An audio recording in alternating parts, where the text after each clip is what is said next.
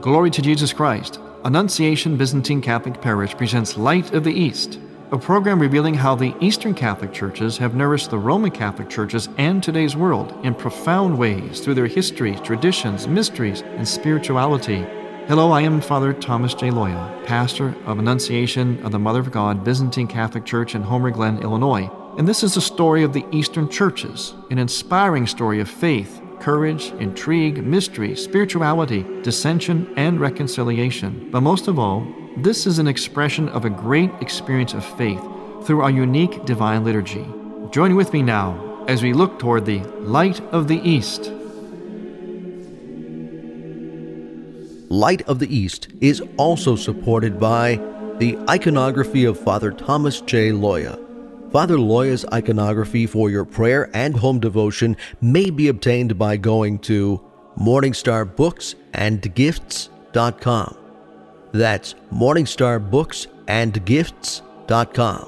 Then click on the Art and Decorative link and click on Icons in the drop-down box or call six three zero, six two nine, one seven two zero. Morningstar Books and Gifts, twenty-eight West Saint Charles Street, Lombard, Illinois. Today we greet you in the Light of the East with this greeting: Christ is baptized, and your response is, in the Jordan.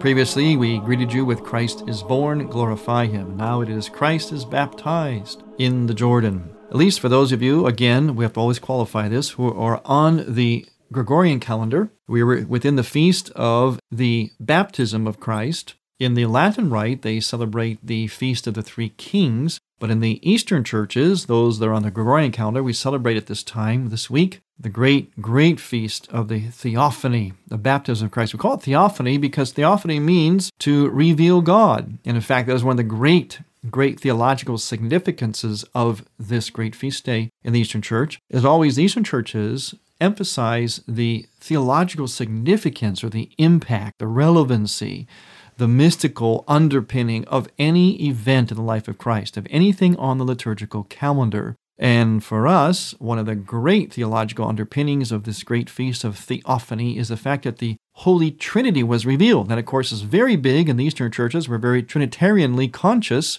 We end our prayers always with a doxology to the Trinity. We say, for instance, for you are holy our God, and we render glory to you, Father, Son, and Holy Spirit, now and ever and forever. Amen. In the Latin Church, the Western lung of the Church, they often end their prayers with the words, through Christ our Lord, amen. Both, of course, obviously are legitimate. They're all doxologies dedicated to God. But in the East, we emphasize always the Trinity, the triune God. And in the West, they emphasize the Christocentric dimension of the prayer.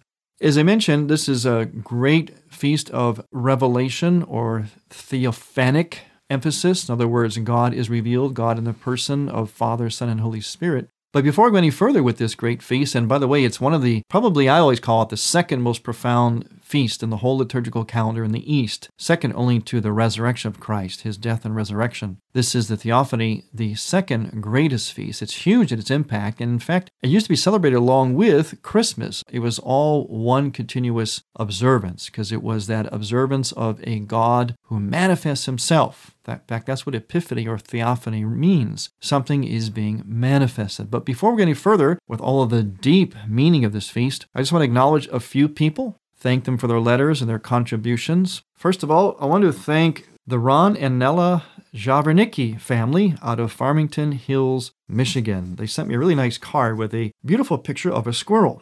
Actually, it was a card this past Christmas, and the card said this: I just wanted to let you know that Bushy also loves listening to Theosis. That's our choir C D that you hear on our program. And it says, whenever we play it, she, meaning Bushy the squirrel, visits us in the evergreen tree in front of our kitchen window and also feels the peacefulness of the music and falls asleep. May God bless you richly. P S. We love your program, always learning something new. Thank you. Well, thank you, Ron and Nella Javornicki from Farmington Hills, Michigan. Thank you for your kind card, a beautiful picture of Bushy. And our greetings to Bushy out there as well. And thank you for your donation. Also want to thank, as always, our stable, ever-present supporter and listener, Mister William Radovich. It's interesting that his last name is Radovich, because that the beginning of R A D, rad, actually refers to root, like something very stable. And he's certainly been very rooted in the Light of the East here, always a stable, rooted listener and support of us. And we can't thank you enough, Mister William Radovich from Illinois. And we also like to thank Terrence Kennedy from Kingwood, Texas. Kingwood, Texas, Terrence Kennedy, for your contribution to Light of the East.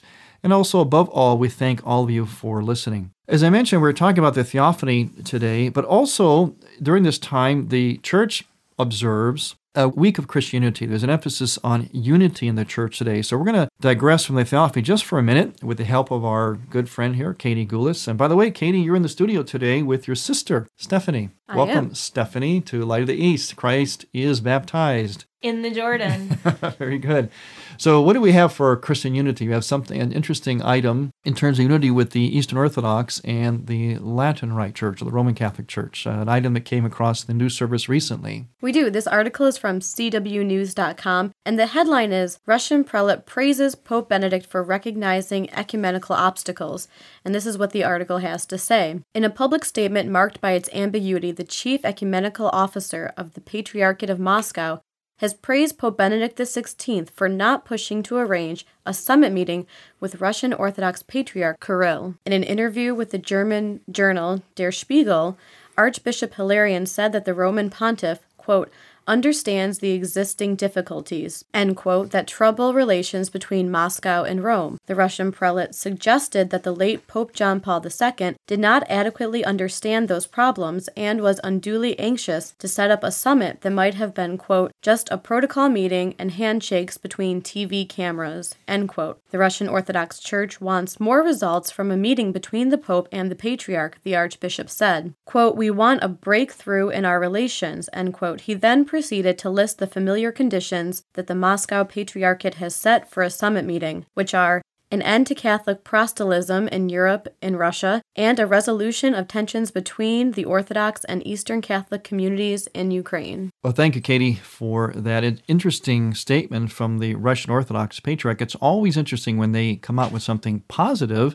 in relation to the Pope, because the fact of the matter is, and this is not any kind of criticism, just simply a fact of ecumenism, one of the challenges and hurdles of ecumenism between East and West, is that the Russian Orthodox Patriarchate has been perhaps the most hard line in a lot of the emphasizing of the differences between the East and West. And I'd like to respond to one thing that the Patriarch Kirill said about John Paul the second. Actually, I think it was perhaps maybe a bit unfair, uh, a bit, maybe a bit presumptuous what he said, if I may be so bold. In truth, one of the tensions between the Russian Orthodox Church and John Paul the second was simply the fact that they are Russian and he is Polish. Because we have to remember now, John Paul the second apologized many times, very sincerely, to the Russian Orthodox and to all Orthodoxy for any of the wounds and the hurts that were perpetrated by the Roman Catholic Church or by the Pope towards the East in any way over the years, over the centuries.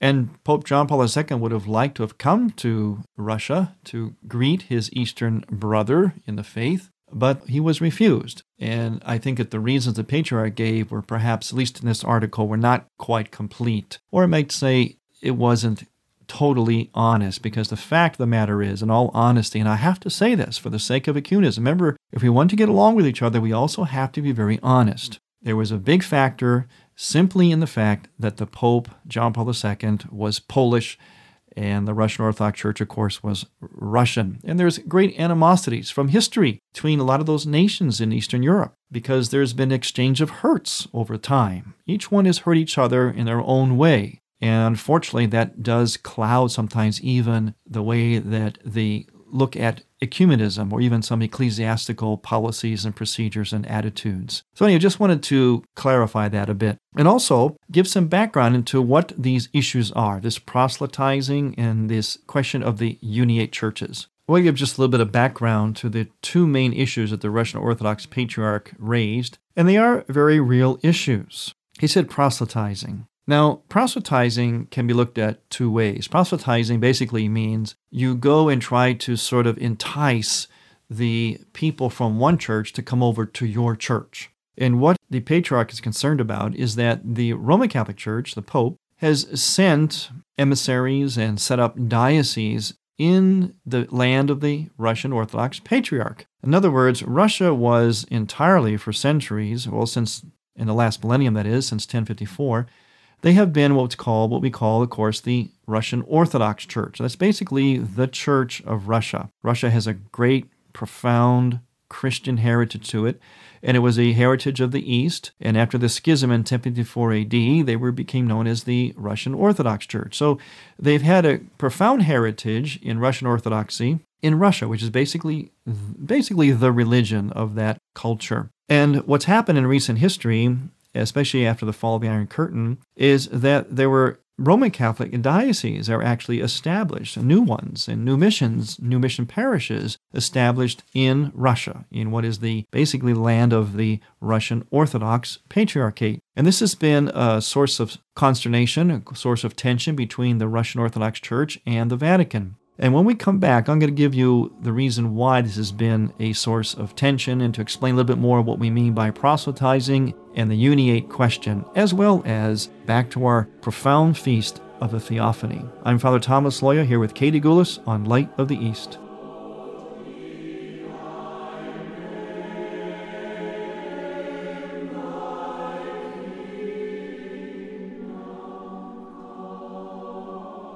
Light of the East mission is Christianity's reunion, and to tell the story of the eastern lung of the Catholic Church. We need your support in order to keep Light of the East on the air. You can make a donation now by going to Byzantine Catholic dot com. That's Byzantine Catholic dot com. Click on the radio button and then donate securely using any major credit card. With your help, we can keep Light of the East's illumination bright.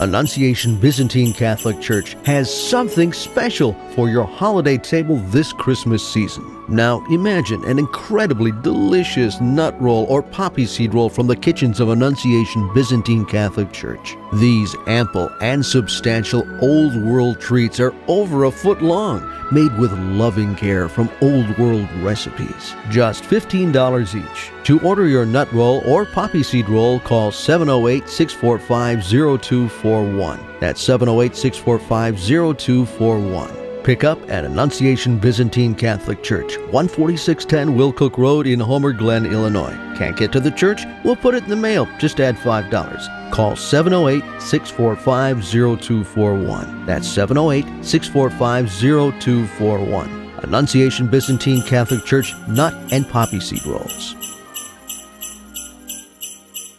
The Daughters of Saint Paul sponsor a monthly study group on the theology of the body. The discussions are led by Father Thomas Loya. Glory to Jesus Christ. Every second Saturday during the month at Pauline Books and Media, one seventy-two North Michigan Avenue in Chicago, from ten thirty until twelve noon Central Time. Simultaneously and interactively video streamed live online. As you know, we are concerned about the sacramental liturgical worldview as delivered by John Paul the Second's Theology of the Body. For more information, go to daughters of s t paul dot com or call three one two, three four six, four two two eight.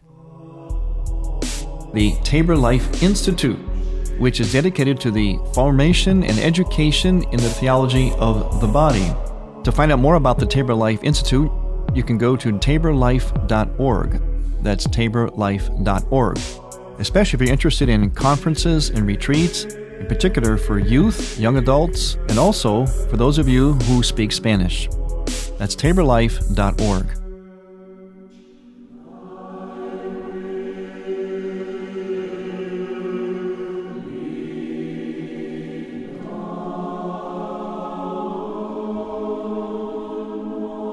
And now, back to Light of the East. Welcome back to Light of the East. I'm here with Katie Goulis, and I, of course, am Father Thomas Loya. We're talking about two things today. The great feast of the Theophany that is being celebrated for those who are on the Gregorian calendar in the Eastern churches. At this time of year, in the Latin Rite Church, the Western Lung of the Church, they call it the Epiphany, which they emphasize the visit of the three kings to the Christ child. Both are two different ways of actually emphasizing this whole concept, this whole idea of manifestation, of a showing forth. In the East, it is largely a showing forth of the Holy Trinity at Christ's baptism, as well as other things, which we'll get to in a moment. But we're going to finish up our talk on ecumenism, especially this recent article about the Russian Orthodox Patriarch Kirill, giving a positive message about Pope Benedict the sixteenth.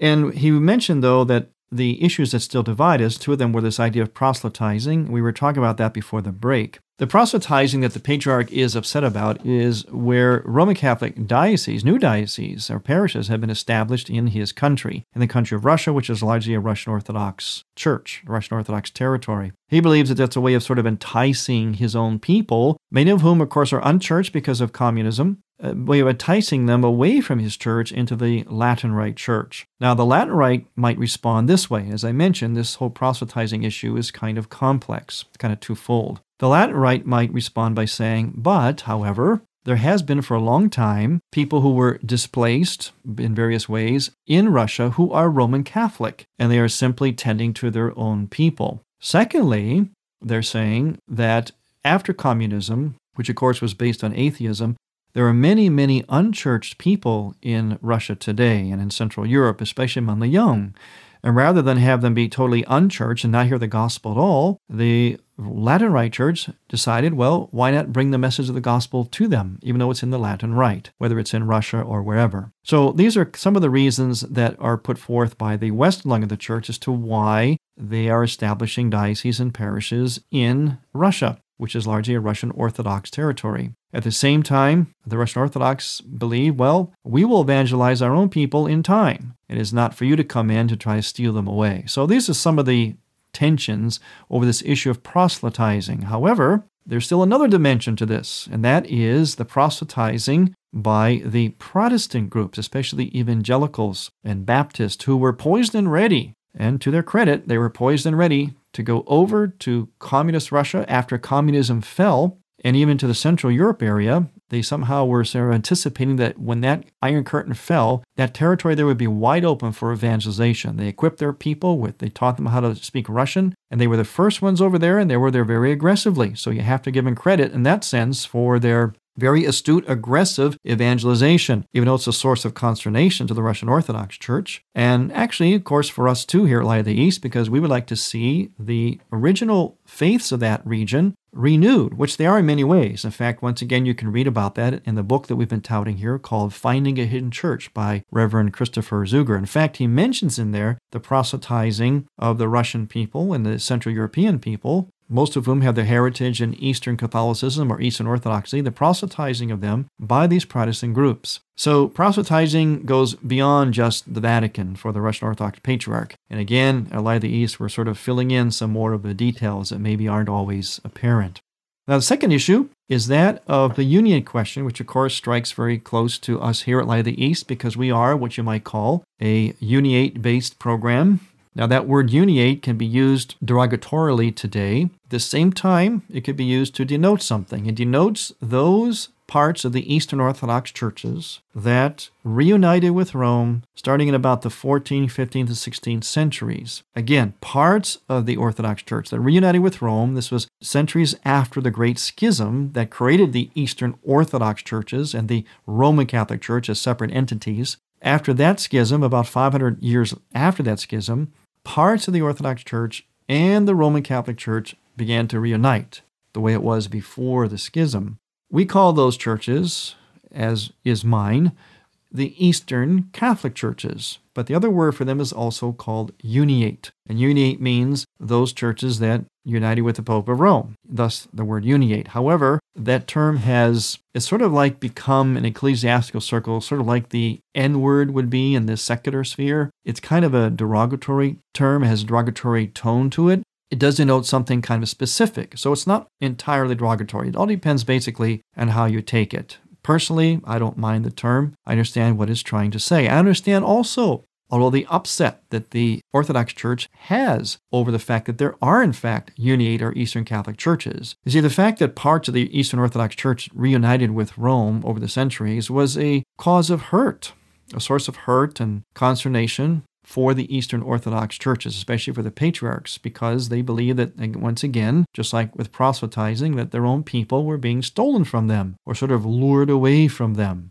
And they believed that these Eastern Catholic churches ended up, in a sense, like hybrid churches. In other words, almost like the way we used to look at in our society years ago, mulatto children, you know, children born of a person who was black or African American and also white. Years ago, the mulatto children were looked upon with a certain, actually like a disrespect. That is no longer the case today, of course. But that's kind of like how the Eastern Catholic churches are looked upon by the Eastern Orthodox churches in, in many ways. Maybe not by everyone, every church, but by and large, that's one way I can describe it. But enough about hurts and division. The thing that we hold in common between the Eastern Catholic churches and the Eastern Orthodox churches is our liturgies, and especially our liturgical text. And there's a part of the liturgical text, the chants, the prayers that we sing and chant at this time of year as we enter into the feast of the Theophany, the baptism of Christ, the manifestation of the Holy Trinity. And it is a text that I call the Theophany conversation. It's a three-way conversation between a narrator, Saint John the Baptist, and Christ, as Saint John encounters Christ coming to the waters to be baptized. We're going to share this chant with you,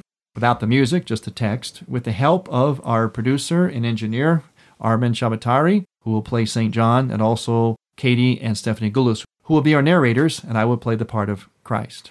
When the Jordan River received you, O fountainhead, the Comforter descended in the form of a dove. Now behold the marvel, the one who bowed the heavens, bowed his head to the forerunner, and the one who made clay cries out to his maker. Why do you command me to perform what is beyond my power? It is I who need to be baptized by you. O Christ, our God, O sinless one, glory to you. O Christ, the forerunner saw you, coming to him and asking for baptism.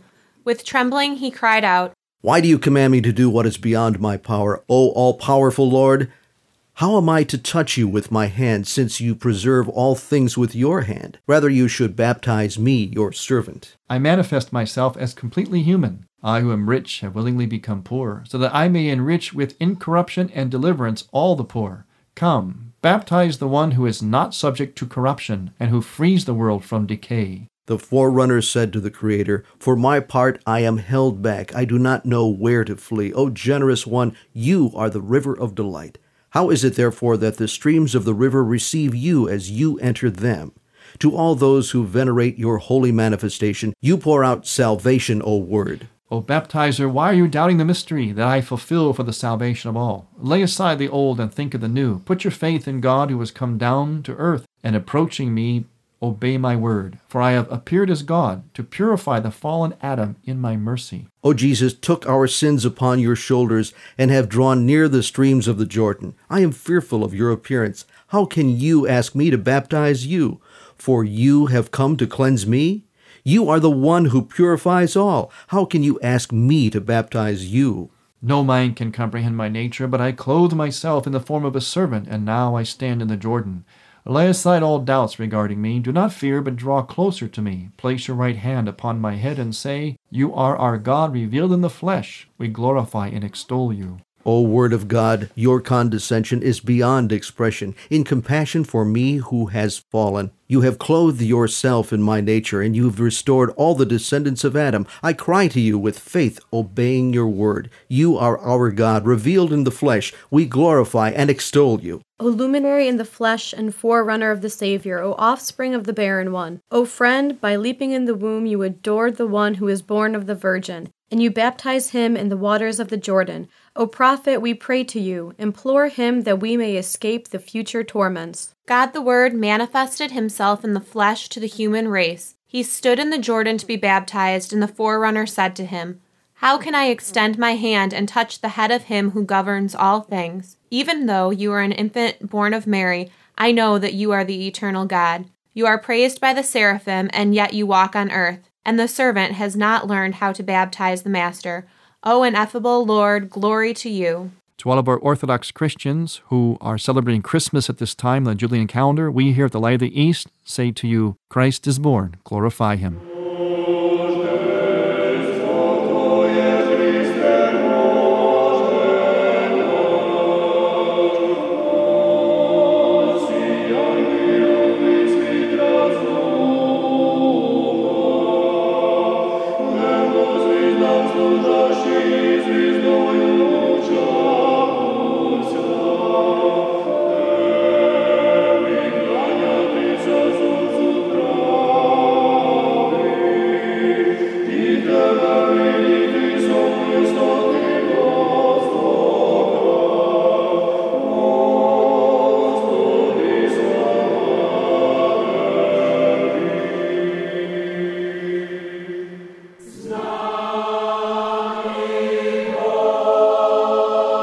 Thank you for listening. Next week, we will return to the Light of the East. To find out more about Annunciation Byzantine Catholic Parish, visit our website, Byzantine Catholic dot com, where you will also find an archive of all of our programs. In order to continue this program with its mission of Christianity's reunion, we need your support with a donation. Any amount would be a blessing. Please make out a check to Light of the East Radio and send it to Light of the East, one four six one zero Will Cook Road, Homer Glen, Illinois, six oh four nine one. That's Light of the East, one four six one zero Will Cook Road, spelled W I L L C O O K Road, Homer Glen, Illinois. From the Light of the East, a new dawn of unity is in sight. God bless you, go with God, and may God bless you and grant you many happy years.